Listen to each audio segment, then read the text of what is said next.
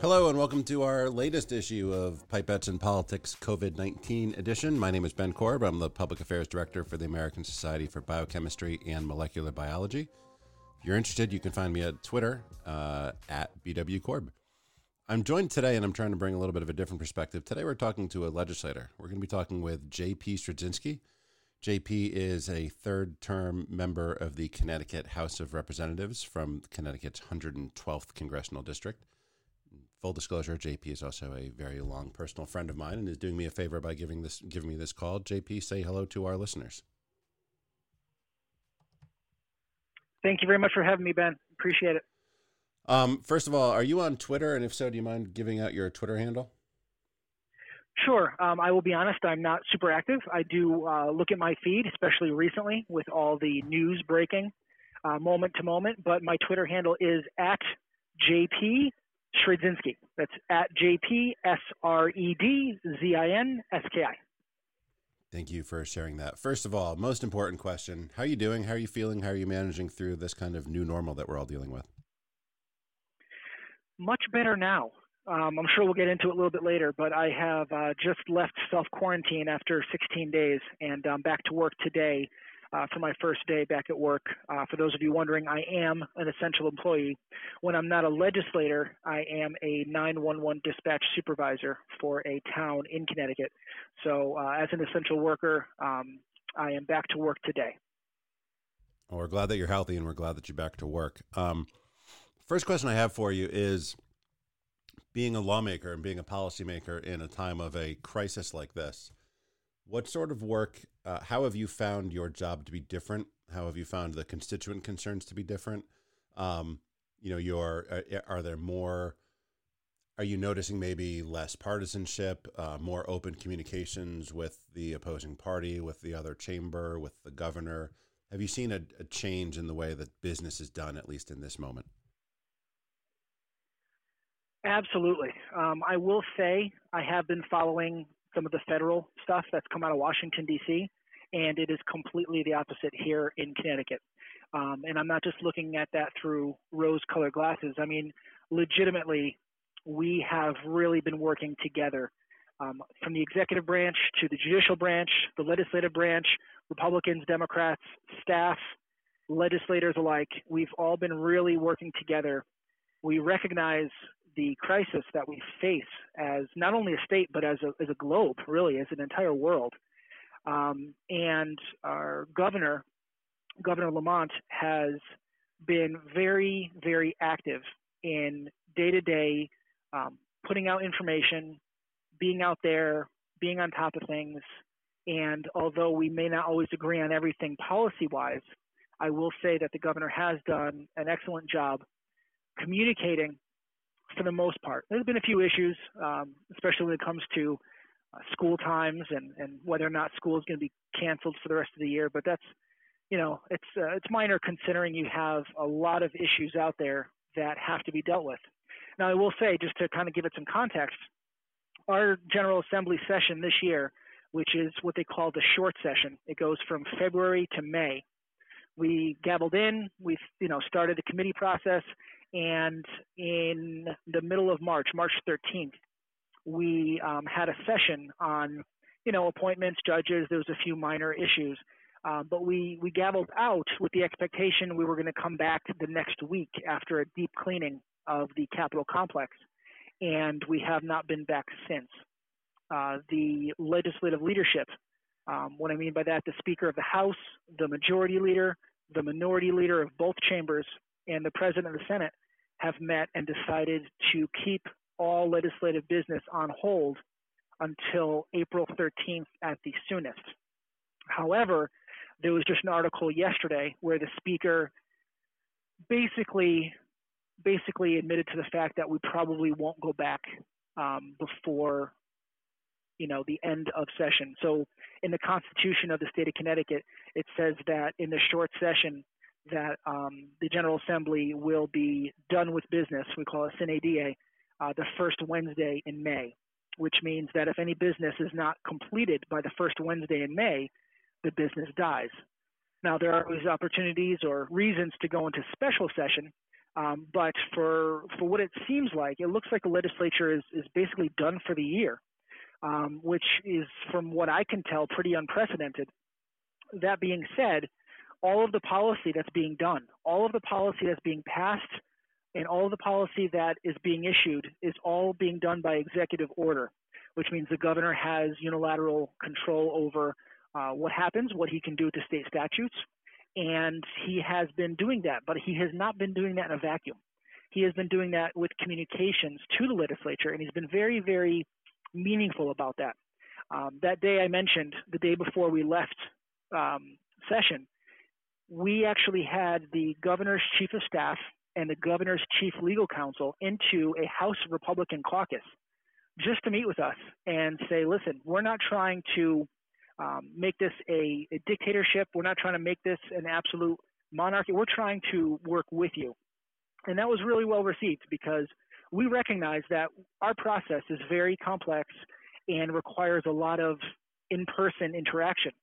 And since there's no way for us to vote remotely, we need to rely on the executive branch to lead um, during this type of crisis. And so the governor has that power, um, but he has not been doing it unilaterally. He's been doing it in concert and in communication with the four other caucuses House Democrats, House Republicans, Senate Democrats, and Senate Republicans. And it's been going really well. And uh, further, there have been a few concepts that uh, members have brought forward, and we funnel those through our respective chiefs of staffs, and those get to the governor's staff. And I've actually seen things that have come uh, from my constituents that have become part of executive order. So I know it's kind of a long-winded answer, but it's a it was a very uh, very loaded question. I also can talk more about the constituent um, responses as well if you'd like. Yeah, no, uh, we'll we'll certainly get there. I just I want to underscore for people that are listening. Um, you are a Republican, and the governor is a Democrat. Um, the Democrats have uh, a, small majority in both the House and the Senate in Connecticut. Is that correct? That is correct. Yes. And, and so, um, it is a it is at times um, a, a, bitter divide that exists, and it is unique um, to hear that there is so much cooperation, and that particularly you know for the minority party to have so much faith in um, in a governor of a different party um, to be doing what they're doing, and for the governor to be communicating and and working to I, I would assume working to ensure that the the you know your desires in the minority are met, so that the, it is a it is a bipartisan partnership that's going on there, and that's um, a change in tone from how things have been in in recent history. Is that an accurate portrayal? Yeah, I mean, normally, you know, the media covers all of the divisive issues, right? So the, the taxation issues, the budget issues, some of the more hot button topics, whether it's vaccines or gun control or anything like that. But for the most part, I mean, I've been there six. This is my sixth year, and I really can't count this one because we haven't had many uh, sessions. But I would say I average around 80% voting with the majority party. So for the most part, we get along.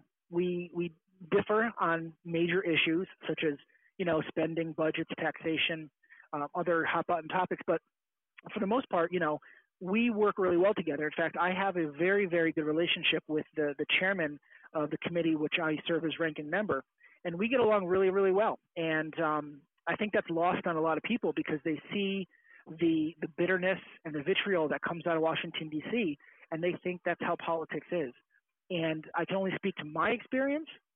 And my experience is that you know, especially being in the minority, there's really no need for the majority to um, bring us along, other than the fact of just cooperative cooperation and making the process go smoother there are things the minority party can do to make the majority party uh, their lives more difficult when it comes to the legislative process. And sometimes that line gets drawn in the sand. I'm not going to lie. We always have those those areas of of no uh, no compromise. But there are many many issues where there are issues of compromise and issues of working together across the aisle to at least get work done. Um, and on this case itself, you know, the coronavirus outbreak in Connecticut, at least, you know, it's been going uh, very smoothly from what I can tell. How does it? So you're an elected representative, and so the nature of your job is to be social, to be out in the community, to be discussing issues with the community. How has now Connecticut doesn't have um, a shelter in place order, but I believe it's pretty strongly encouraged there in the region where you are to you know limit your travel and limit your exposure. How has it changed the way you do your job and the way that you reach out and connect with constituents? Sure, it's a very good question. I mean, you know, obviously we're not in session, and during this part of the year, I would be in Hartford two or three days a week because we are a part-time legislator, legislator, and um, I serve on three committees, and they are by and large Tuesday, Thursday committees. So basically, every Tuesday, every Thursday, I'm in Hartford all day doing the business of my legislative job. And then usually on Wednesdays, um, we're up for session or some other reason. So, you know, um, Mondays and Fridays I reserve for my full time job as well as on the weekend. But these, you know, uh, you know, and then that's in addition to the things that would be happening throughout town, right? There, there are Eagle Scouts events, there are uh, ribbon cuttings, there are um, uh, events at churches, there are events at community centers, there are events at the library. Um, and those are all things that, as an elected state representative, you go to to kind of be out with the people, get their feedback. Um, and all that stuff is canceled. It's all canceled or postponed. And so, what I've been doing is, I'm not going to use the word transition or switch to because obviously, um, I think any legislator or anybody that's involved in any sort of community, nonprofit, business, you know, they rely on email, social media, that kind of thing. And I've just been using more of that. So as you can imagine, I've been getting a lot of emails, a lot of phone calls, a lot of communications through uh, my Facebook, um, just reaching out to me, asking me questions. There's a lot of people that are struggling that are out of work or have been laid off or their businesses have been told to close. And, and yes, you're right. There's no mandatory uh, order. However, the governor had released weeks ago an initiative called Stay Home, Stay Safe, um, which is basically saying if you don't have to be out, don't go out. Um, there are businesses that are considered essential that are allowed to stay open, you know, gas stations, grocery stores, home improvement places, and uh, restaurants in the state of Connecticut right now are being allowed for takeout only, but a lot of restaurants have just closed altogether. Um, you know, you can't congregate at a bar. You can't do that. Um, there are a lot of limitations on what can be done. In fact, uh, there's a recent executive order by the governor this week, forget if it was yesterday or the day before, that limits the amount of people in grocery stores even.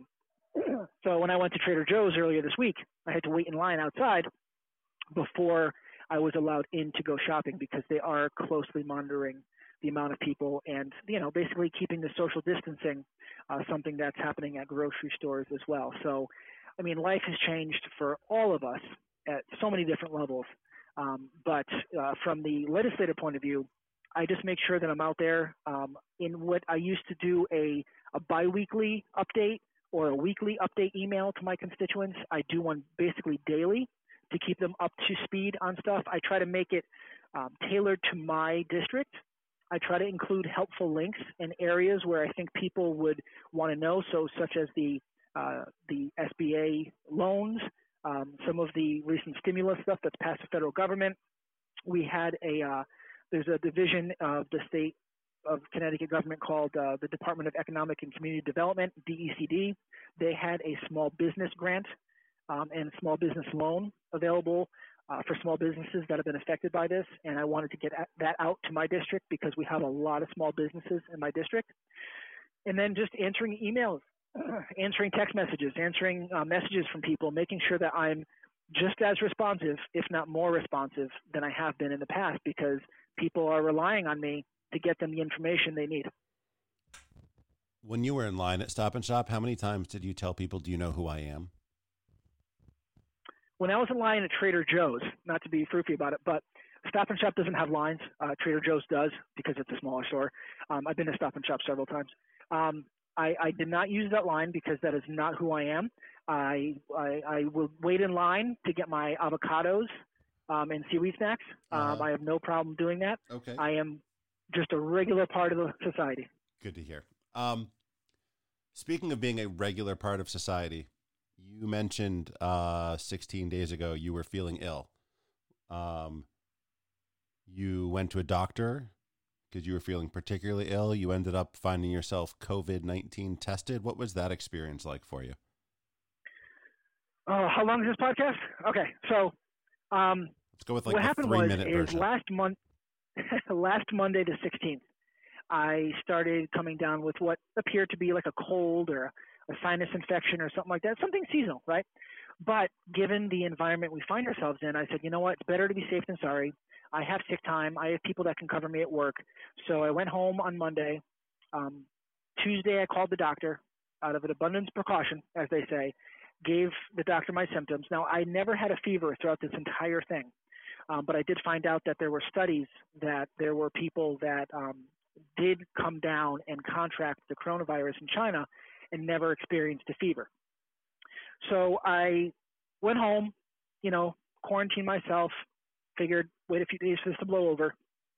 Two days later, I found out that one of the people that I was in session with that last day before we gavelled out, um, a state representative herself, came down positive with COVID 19. So I called my doctor back. I let him know.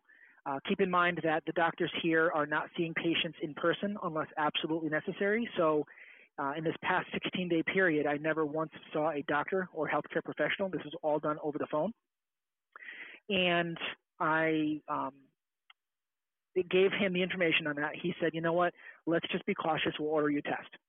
The test was going to be done five days after that. So I continued to quarantine. Um, on that fifth day, I went and got the test, got the swab. That was my only interaction with a healthcare professional. And then that was on the 24th and I literally waited and waited. I was told one to five days for results. I waited. At the fifth day, I was told it's going to take seven days. And on the seventh day, I was told it's going to take 10 days. And so the entire time, I am self isolated, quarantined off, um, no interactions with family, friends, or the outside world. Um, and as much as I have a hectic schedule and I enjoy some downtime, uh, that much downtime starts to get to you. So it was pretty, you know, pretty stressful. Pretty, uh, my anxiety was definitely up, um, but I made it through. And then finally, yesterday, uh, yesterday morning around 10 a.m., I received the email that uh, my tests came back negative. So um, that was the the good news I got. Um, I had been symptom free for about four or five days at that point, and my doctor and I had discussed that.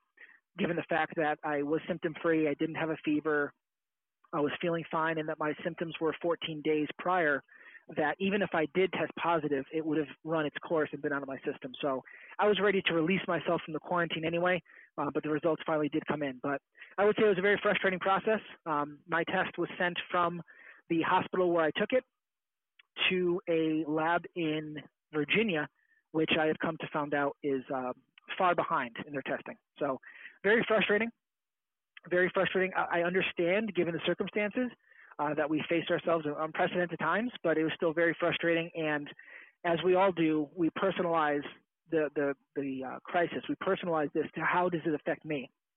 And the way this affected me was I couldn't see my son who has an autoimmune disease. I couldn't see my wife because she became the sole caretaker for my son. So if I got my wife sick, she couldn't go see her son, our son, and that would have made things even more complicated. So I just, you know, was very cautious, played it very conservatively, and made sure that I kept myself away from people and as safe as possible for the last 16 days. And I'm glad that it's over. And we're glad that you're we're glad that you're okay. And and it is a frustrating process, and it's just it's interesting to hear, you know, what your experience was like. And you know, we hear people complain about testing and concerned about testing and delays in testing. Um, but it just isn't to hear from a person who was stressed out for you know however many days it was waiting to get a test result back and and the strain it puts on your family because you're self isolated and you don't know if you need to be or for how long you need to be and, and kind of all the things that you need to do. So um, it just helps to to put a you know more human face on an issue that we talk about kind of in the in the abstract a lot. What um there are two questions that I've been asking uh, everyone that I've done that I've interviewed. The first is are there problems that you see um, that people aren't talking about or that you fear are coming down the road as a result of this from from your perspective as a as a lawmaker as a legislator?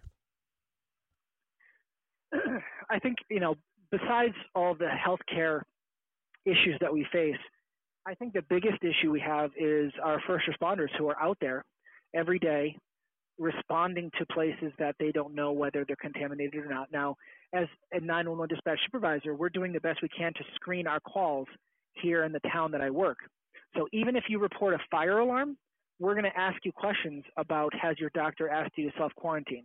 Do you have any possible symptoms? Because we don't need the fire department walking into a house where someone's been quarantining for 10 days. That just spreads the virus. I don't know if people on a statewide level or a nationwide level have even thought about those kinds of things. And the other biggest thing I would say is the economy. I mean, I know that the, the president has talked a lot about it, um, but I do see at a smaller, more micro level, there are businesses that even if they had a 60 day savings where they could, you know, manage and um, take care of their expenses for 60 days, they're going to be really hurting. And it might not be a simple matter of, okay, let's turn on the switches and let's go back to work. It might be an issue of we have to close down because we just we're out of money. And I think that we're going to see um, a lot of small businesses not recover from this, and it's going to be uh, a very different place on the other side of this curve. And again, we haven't even in Connecticut, at least, we haven't reached the apex. They're estimating the apex to be in the middle of April. So we've got another two weeks at least before we reach what we hope is the peak, and then it's going to be the downward curve, which things aren't going to change that much because if we change our social distancing behaviors, if we start congregating, if we start um, having mass gatherings, we're going to see that curve shoot right back up, and we cannot afford that to happen. So I think you know life as we know it is going to be significantly altered for the next month or two, and people just need to realize that and kind of come to terms with it. The flip side of the coin is in times of crisis, people get creative. Um, have you seen or heard of um, clever ideas that you feel like sharing or that you know you th- think are, are worth mentioning that may be a way that we can do something that we were doing in one way we can do better now and we know how to do it in a better way now because of um, because of what we're going through. The one example that comes to mind is early on in the crisis um, i have a constituent lives in monroe and he owns a business in stratford and uh, what they do is is they make a lot of frozen appetizers. And I know it sounds silly, right? Why am I talking about this? So um, when you go to a catering hall or you go to a large restaurant or a cruise ship, they have all these frozen appetizers that they heat up, whether they're pigs in a blanket or stuffed mushrooms. So he approached me and said, Listen, I have a factory. We make food. We are ready to hit the ground running. We have staff. Our market isn't what it used to be but we're available and we're ready and we're willing to do the work. I put him in contact with the governor's office, and from what I what I've heard is that he is now producing food for the state of Connecticut, so that uh, you know those that are less fortunate, those that are unemployed, those that have a problem with access to food, are able to have a food source um, funneled through the state of Connecticut done by a private manufacturer who had the equipment up and running and was ready to go. And those are the kinds of things that really make you feel good about the way society responds to these types of things. You know, um, I know that you and I, um, I'm going to be 40 tomorrow. Uh, you're in your early 40s now, and um, dude, I'm two we, weeks older than you. You, I'm sure you remember after September 11th, we saw the nation just treat each other differently. We had a different attitude about life and the way that we functioned as a country. And that's some of the things I see now. And the difficulty now is that we can't go and gather on the steps of the Capitol and sing God Bless America. We can't go and have a vigil. But what we can do is individually share our thoughts, share our ideas, support each other, and really reach out to those that we think might need it. Reach out to your neighbor who's a senior citizen if you're going to go to the grocery store, you may never even talk to this woman or man in your life, see if they need something. That bag of groceries might mean more to them than you have any idea. And those are the types of things that we can do for each other. Just look out for each other. on a block to block, street to street basis. That's the best thing we could do for each other. Just pay attention and do. I know it sounds silly, but do what everyone's telling you to do. Self isolate if you need to. Keep your distance. No touching. Wash your hands. Be clean and only leave the house if you have to. And I think that's going to go a long way of flattening the curve. Great. Well, hey, JP, I want to thank you for your time. Uh, I want to wish you a one day early happy birthday in case I forget to do that tomorrow. And um, I want to thank our listeners. So this has been uh, really informative. Again, thank you so much, JP. Um, this has been another special issue, a COVID 19 issue of Pipettes and Politics. I'm Benjamin Corb on Twitter at BWCorb. Have a listen there or uh, join me there for our next and future installments of Pipettes and Politics.